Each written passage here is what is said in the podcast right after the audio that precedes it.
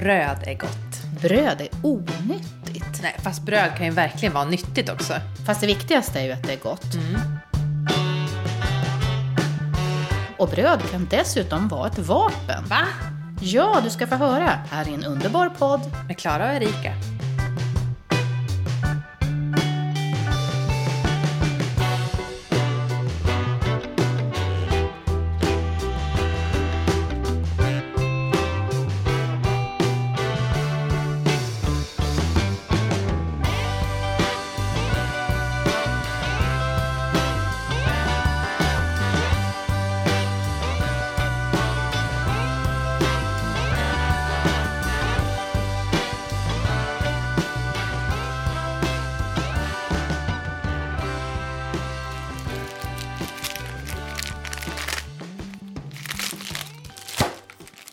Idag ska vi på utflykt och vi ska ta med oss ett superenkelt bröd som vi ska grilla på öppen eld i skogen.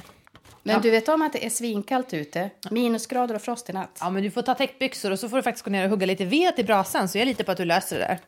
Ja, det är lugnt för dig alltså menar du? Ja. Nej, men vad är det för bröd det här nu då? Nej, men det här är ju en, helt enkelt en god eh, vuxnare variant av pinnbrödet. Mjöl, vatten, salt, bakpulver och så jättemycket västerbottensost. Alltså pinnbröd som man har när man går i förskolan. Ja, Och du- går ut med ja. tumvantar och galonbyxor. Du låter... Ja, det låter väldigt pinnigt kan jag bara känna så. Men... Nej men det är ett bra sätt att äta på för man behöver inte ha med sig något galler eller så. Man bara liksom virar degen runt en pinne. Om man har i den här osten så blir det vuxnare, godare smak. Och så ska vi dricka riktigt hett kaffe till också. Men vad tycker du om kaffe och ost ihop då?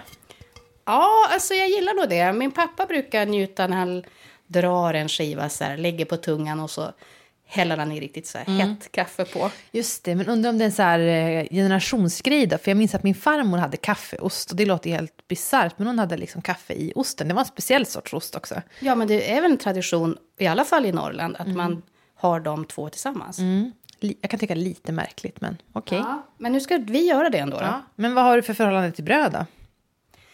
Oh. Jag blir alltid lite orolig av bröd samtidigt som jag tycker att det är väldigt gott. Jag tänker så här, oj, tänk om det är så onyttigt. Det är nog inte hälsosamt att äta bröd. Eh, och samtidigt som det är väldigt mättande.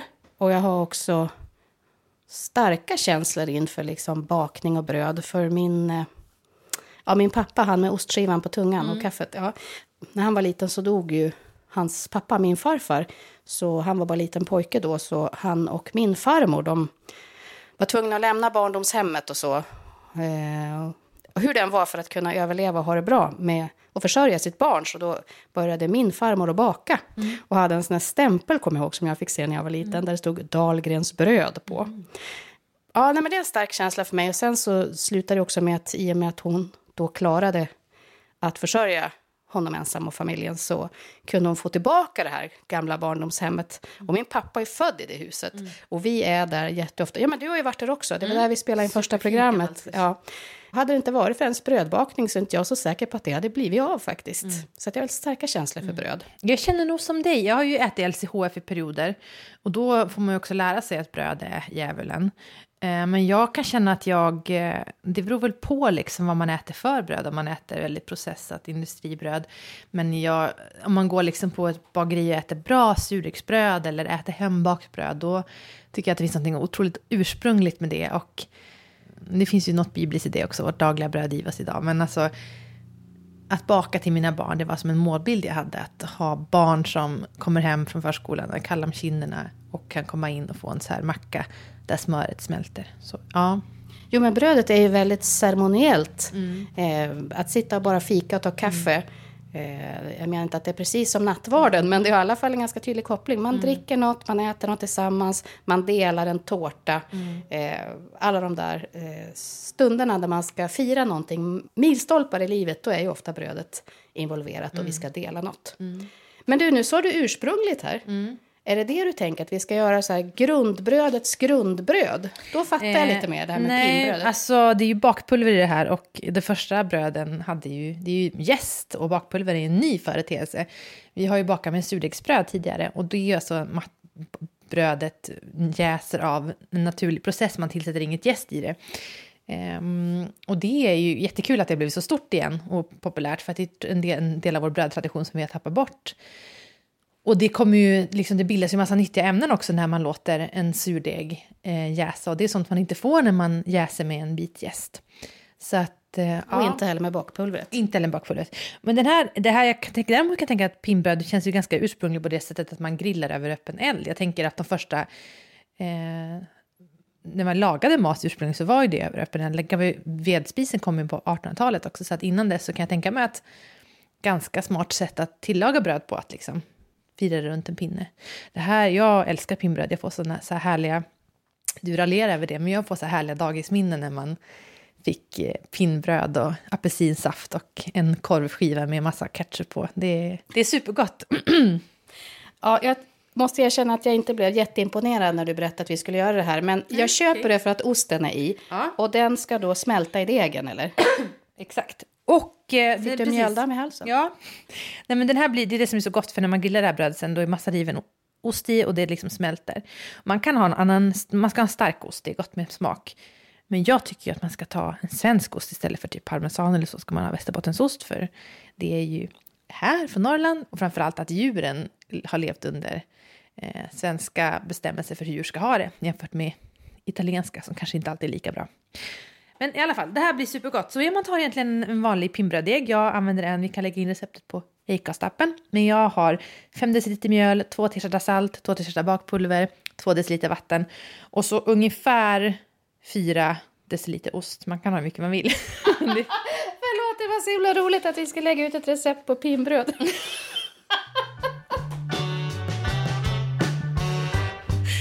Okej, okay, vi ska, absolut, vi ska absolut göra det.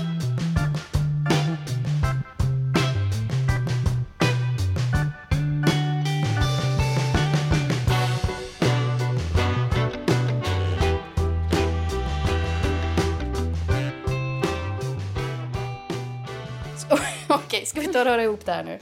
Nej, jag ska röra ihop det här. Du, du ska gå ner och hugga ved. Ska du stå här uppe och ha det mysigt och trevligt och jag ska gå ner i den kalla källaren och, och ställa mig vid min huggkubbe? Ja, det tycker inte jag låter som en rättvis jo, arbetsfördelning. Jo, så nu väntar vedkällan på dig. Okej då.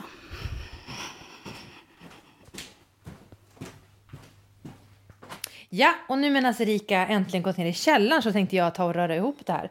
Och det här går ju snabbt, för det här är en sån här superenkel deg som man liksom kunde göra när man gick på dagis.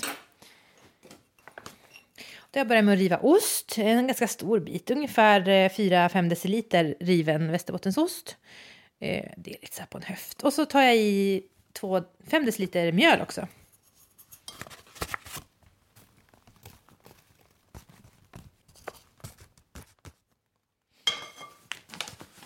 Häller jag upp lite salt, två teskedar. Eh, osten är ju lite salt också, man behöver inte ha för mycket salt. Och så bakpulver, ska vi hämta det? Var satte jag den nu då?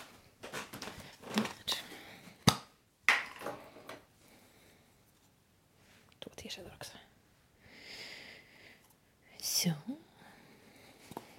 Blanda alla torra ingredienser.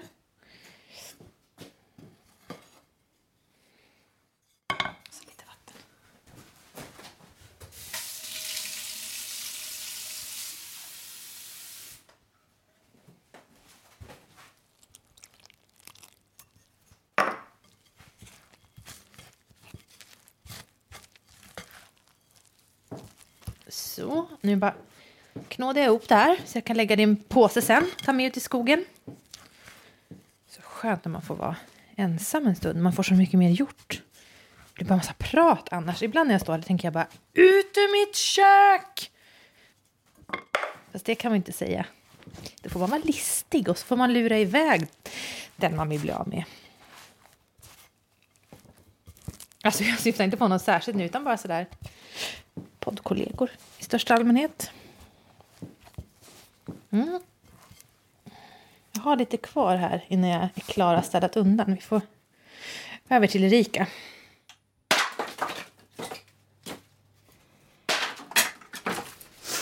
Mm. Jag vet precis varför det blir jag som får göra de här grejerna. Det är så här när jag och Klara ska göra såna här projekt fort det blir lite, så här, lite större, lite grövre, lite tyngre arbete, då är det liksom... Då är jag väldigt, väldigt viktig helt plötsligt. Det blir ofta jag som får göra de grejerna.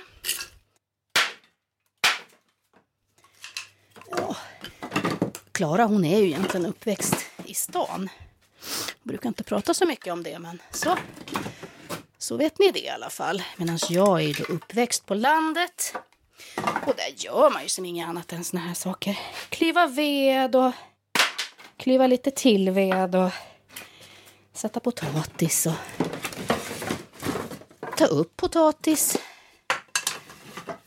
Och så äta en massa potatis förstås. Så då blir det ju kul det här med, med bröd nu idag. Ja, men det är viktigt det här med ved. Och då har jag tänkt idag att vi ska ha med oss tusen såna här små stickor. Staplar vi alltid i en liten påse här. Gott om stickor. Ganska gott om näver också. Och så lite större pinaler. Ja, men det här ska nog räcka för den där lilla trolldegen som Klara håller på att röra till där uppe.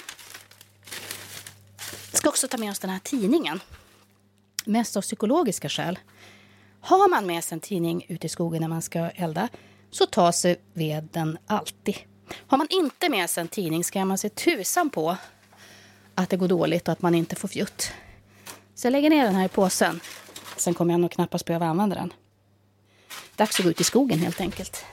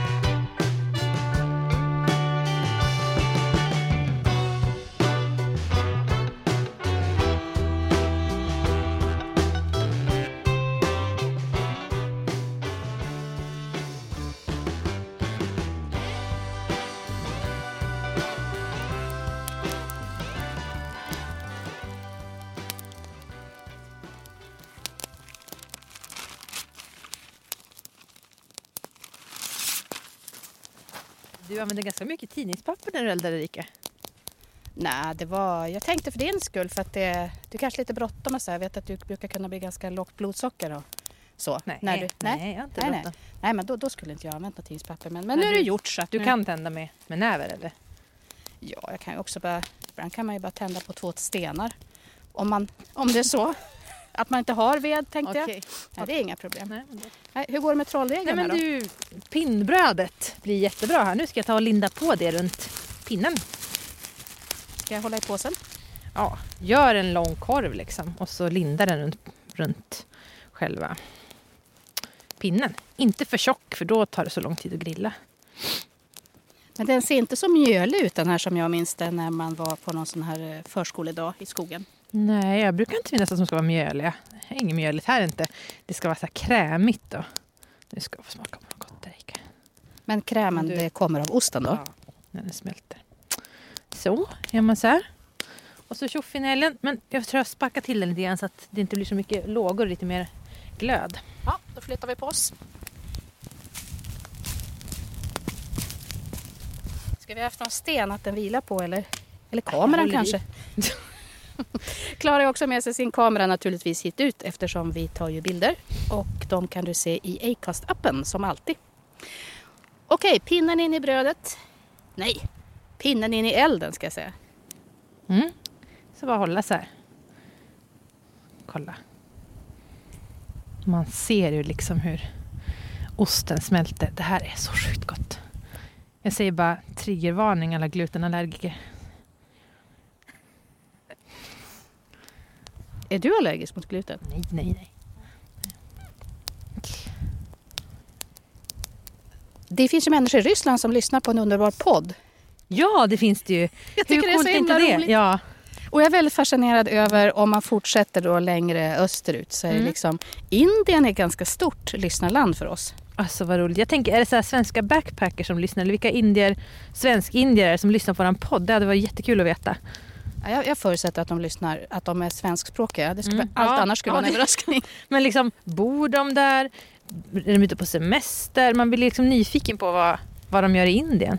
Jag är allra mest nyfiken på du som lyssnar i Vietnam. För där har vi också en, alla fall en handfull lyssnare i varje program. Mm. Och jag är väldigt intresserad av eh, hur ni lever era liv. Och det vore så himla roligt om ni kunde skriva en kommentar på underbaraklaras.se så vi fick veta det. Mm, verkligen. verkligen. Det är jättekul. Med Acast-appen kan man ju se liksom vilka länder alla lyssnar i. Såklart som sagt mest Sverige men ganska mycket i så här Syd och, Sydamerika, Latinamerika. Ja. Men min kompis i Brasilien lyssnar hon, hon berättade att det är så speciellt att sitta och liksom på, om det var bussen eller så, på morgonen i Brasilien och lyssna vad vi gör i Västerbotten. Det förstår jag verkligen. När jag var backpackade i Indien så var det liksom, gud vad jag längtade hem. När jag, just det där att läsa om vad alla i mitt kära fosterland höll på med på dagarna. Det var liksom jo, nästan smärtsamt för jag längtade så mycket hem. Ja, jag kan tänka mig att det känns ganska fjärran. Ja. Eller så känns det väldigt nära. När man ligger under ett myggnät i ett eh, så här varmfuktigt land nu och lyssnar på att vi står här i minusgrader Mm. ute i en tallskog och eh, gör pinnbröd. Ja, Ja. det är väl härligt. Det är snart dags att äta den här tror jag, Erika. En gång sa du till mig så här, när man är ute och grillar då eh, kan man sätta upp knytnäven och så försvinner röken. Att man håller fram knytnäven mot röken, ja. Funkar alltid. Titta, Det funkar ju inte alls. titta nu. Titta, får jag ingenting på mig. Lite, men inte mycket. Nej, nej, nej. Vill du ha ett papper och torka ögonen?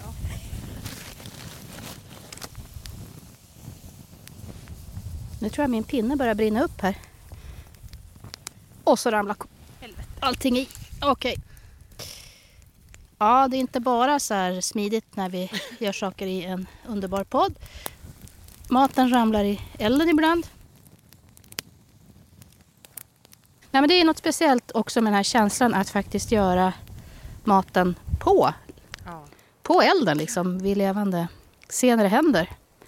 Se hur osten smälter och se hur brödet gräddas. Nu Erika är det dags, du får börja. Ta bara bort här brända yttersta.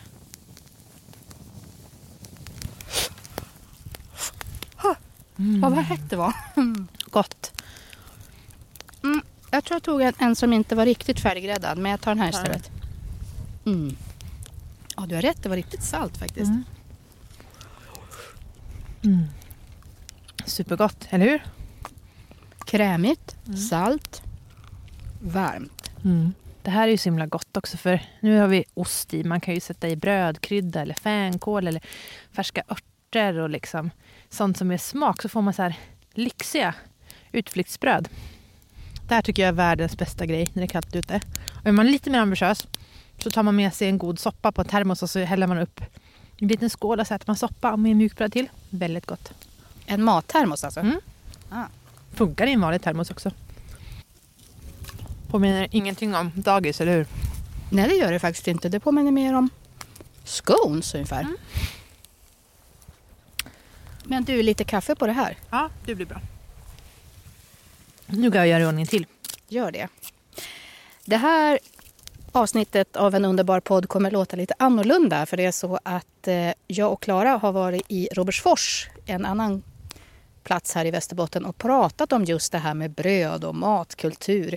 Trender med mat som har mycket starka historiska rötter. Och vi vill gärna bjuda er på att höra hur det lät. Lite grann av hur det var när vi var där. Så därför så blir det ingen blok bloggläsarombudskvinna den här gången. Utan över till en underbar podd i Robertsfors.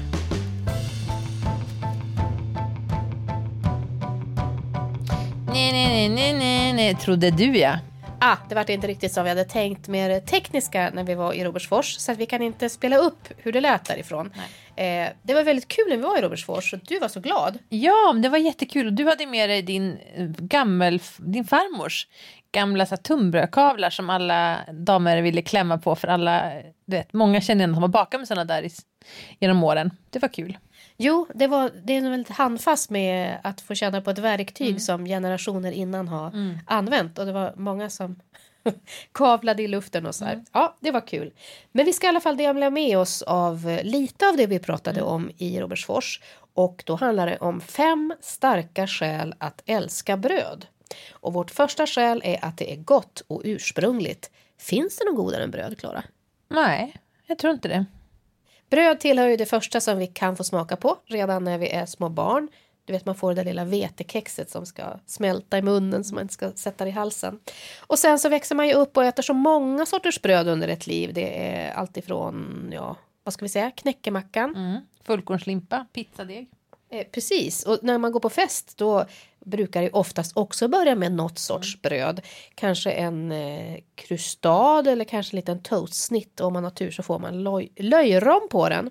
Och när vi dör så är vi tillbaka till det där vetekexet. Det är det kanske det sista vi klarar av att äta, det som ska smälta i munnen igen. Vi går vidare till vårt andra skäl. Bröd går att variera i all oändlighet, Klara. Ja, och alltså det är ju förstås både till vardag och fest så. Och olika tider av livet. Men sen går det att göra så mycket olika av bröd. Min, min topp tre på vad som är gott. På första plats är ju det liksom att rosta bröd. Och så låta det kallna. Innan man börjar smälta på smöret. Så att man smörar på ett kallt bröd som är rostat. Det blir så här segt. Alltså det är så gott. Det är så gott. Så sjukt gott. Och sen är ju mormors mjukkaka som är varm. Som man smälter, liksom sätter smör på så det bara rinner typ. Men det är så här flottfläckar på tröjan. Och sen är det ju så sjukt gott med så här husmansknäcke med leverpastej och saltgurka. Alltså, oj, oj. Mm. Det är dina tre brödhöjdare om du måste välja några. Ja. Vårt tredje skäl för att älska bröd är att det är ceremoniellt, att det är någonting som man delar med andra. I fjol då fyllde ju smörgåstårtan år och jag har skrivit en artikel eh, om skaparen bakom smörgåstårtan för ett tag sedan. Gunnar Sjödahl i Östersund. Nu finns det i och för sig en del som menar att det var några andra som skapade smörgåstårtan först. Men om vi låter det vara Gunnar nu så fortsätter jag på det spåret. Ja, han berättar ju i alla fall då för mig att han skapade smörgåstårtan för att han ville hitta något som funkade i alla lägen. Något som både var lättsamt och högtidligt. Alltså var det inte bara det att han var så jävla less på att stå och göra langgång hela tiden? Lite så var det också. Han hade jobbat på, som konditor och så kände han de här langgångarna som alltid ska fram på begravningar. Men jag frågade honom då, varför blev då tårtan som du skapade efteråt, varför blev det en sån stor succé? Det är ju inte så många som pratar om langgång idag. Eller Nej. överdriver jag? Nej, verkligen inte. Det är ju smörgåstårta för hela slanten på alla begravningar jag har varit på i alla fall. Gunnar Sjödahl själv, han tror att det beror på att tårtan, det är någonting som vi delar med varandra. Man tar en bit och du tar nästa bit och den tredje tar Ja, det finns ju någonting väldigt ceremoniellt i det där. Men jag, så är det ju generellt med bröd. Det tänker jag på med, alltså, det finns ju det bibliska liksom att bryta bröd och dela, och nattvarden inte minst. Du fick nog särskilt i blicken när du berättar här. Ja. jo, men jag tror det är det här, och det minns jag också från, min mamma jobbar ju som um, sjuksköterska när jag var liten och jobbade jättemycket obekväma tider så här, var sällan hemma. Ibland var hon ledig mitt i veckan, om någon gång kom hem och så var det, då bakade hon. Man kom hem och det fanns liksom nybakat matbröd när man kom hem från förskolan eller från skolan. Alltså att bjuda på nybakat bröd och äta nybakat bröd. För mig är det så här tecken på att allt är bra, det är frid. Vårt fjärde skäl är att bröd är både lokalt och globalt. Ja, alla platser i världen i princip har ju sitt egna bröd och man tillagar det på olika sätt och har olika sorters mjöl. Men man har ett bröd. Typ i Indien har man ju sitt nanbröd som är så här väldigt gott och chapati också till eh, väldigt kryddstark mat. Här uppe i Västerbotten och mycket så här Norrlandskusten är ju så här hårt tunnbröd. Det är vilket faktiskt nog ändå om jag ska säga, jag sa ju att det, det, jag nämnde inte det på min brödtopp, men egentligen alltså gott sånt riktigt bakat tunnbröd med typ lite smör på, alltså det är ju som chips, det är godare än chips, det är verkligen, åh vad gott det är. Ja. Och vårt femte skäl att älska bröd, det har fått oss att överleva. Ja, vi firade ju 200 år av fred här i Sverige. Det är bara några år sedan, 2009. För 1809 var ju då förhoppningsvis sista gången som vi krigade mot ett annat land. Och de sista slagen i det här kriget det var ju i närheten av just Robertsfors. Dels i byn Ratan, mm. inte så långt från Robertsfors, och sen i Sävar utanför Umeå. Och när det här firades med pomp och ståt så var jag på en föreläsning om eh, kriget och jag kommer aldrig glömma det här. Eh, jag trodde att det skulle handla mycket om hur Ryssland och Sverige slogs, hur man tampades och vad det var som gjorde att vi förlorade Finland och ja, och jag kommer in på en föreläsning som historikern Martin Hårdstedt från Umeå universitet håller. Jag är lite sen eh, och han har redan hunnit börja prata om bakning. Va? Ja, så tänkte jag också. Han har på sig en sån här grön militärskjorta, skäggig karl det här. Mm. Och så står han och liksom gör så här med armarna i luften. Som att han knågar, knådar en stor deg eller? Ja, som att han håller på att baka ihop en riktig rejäl luftpaj här. Ja. ja. Och det är också det han gör. För han säger då att det mest avgörande i världens stora krig, det har varit brödet. Brödet har varit helt avgörande. Han är ju militärhistoriker och har tittat på krig från 16, 17 och 1800-talet. Och det var inte så tekniska krig då, utan det var mycket så här man mot man. Eh, man möts där i, ute i skogen och ska i princip mm. hugga ihjäl varandra eller skjuta ihjäl varandra. Man sköt ju med kanoner på soldater och så vidare. Men krig det handlar ju då om att få de här soldaterna som slåss att överleva och den som har hungriga soldater förlorar. Mm. Och han berättar att eh, en soldat på den här tiden behövde 800 gram korn och rågbröd per dygn. Alltså varje soldat ska ha 800 gram mjukbröd. Det blir en jädra massa limpor. Det blir mm. en väldig massa mm. bröd på en hel armé. Och vilka tror du var som bakade brödet? Ja, det var ju kvinnorna förstås. Precis. Så när människor har sagt till oss när vi har pratat om mormor och farmor och husmödrar som deras eh, arbete som de gjorde, när de säger att det har varit irrelevant, då kan inte jag bli annat än förbannad.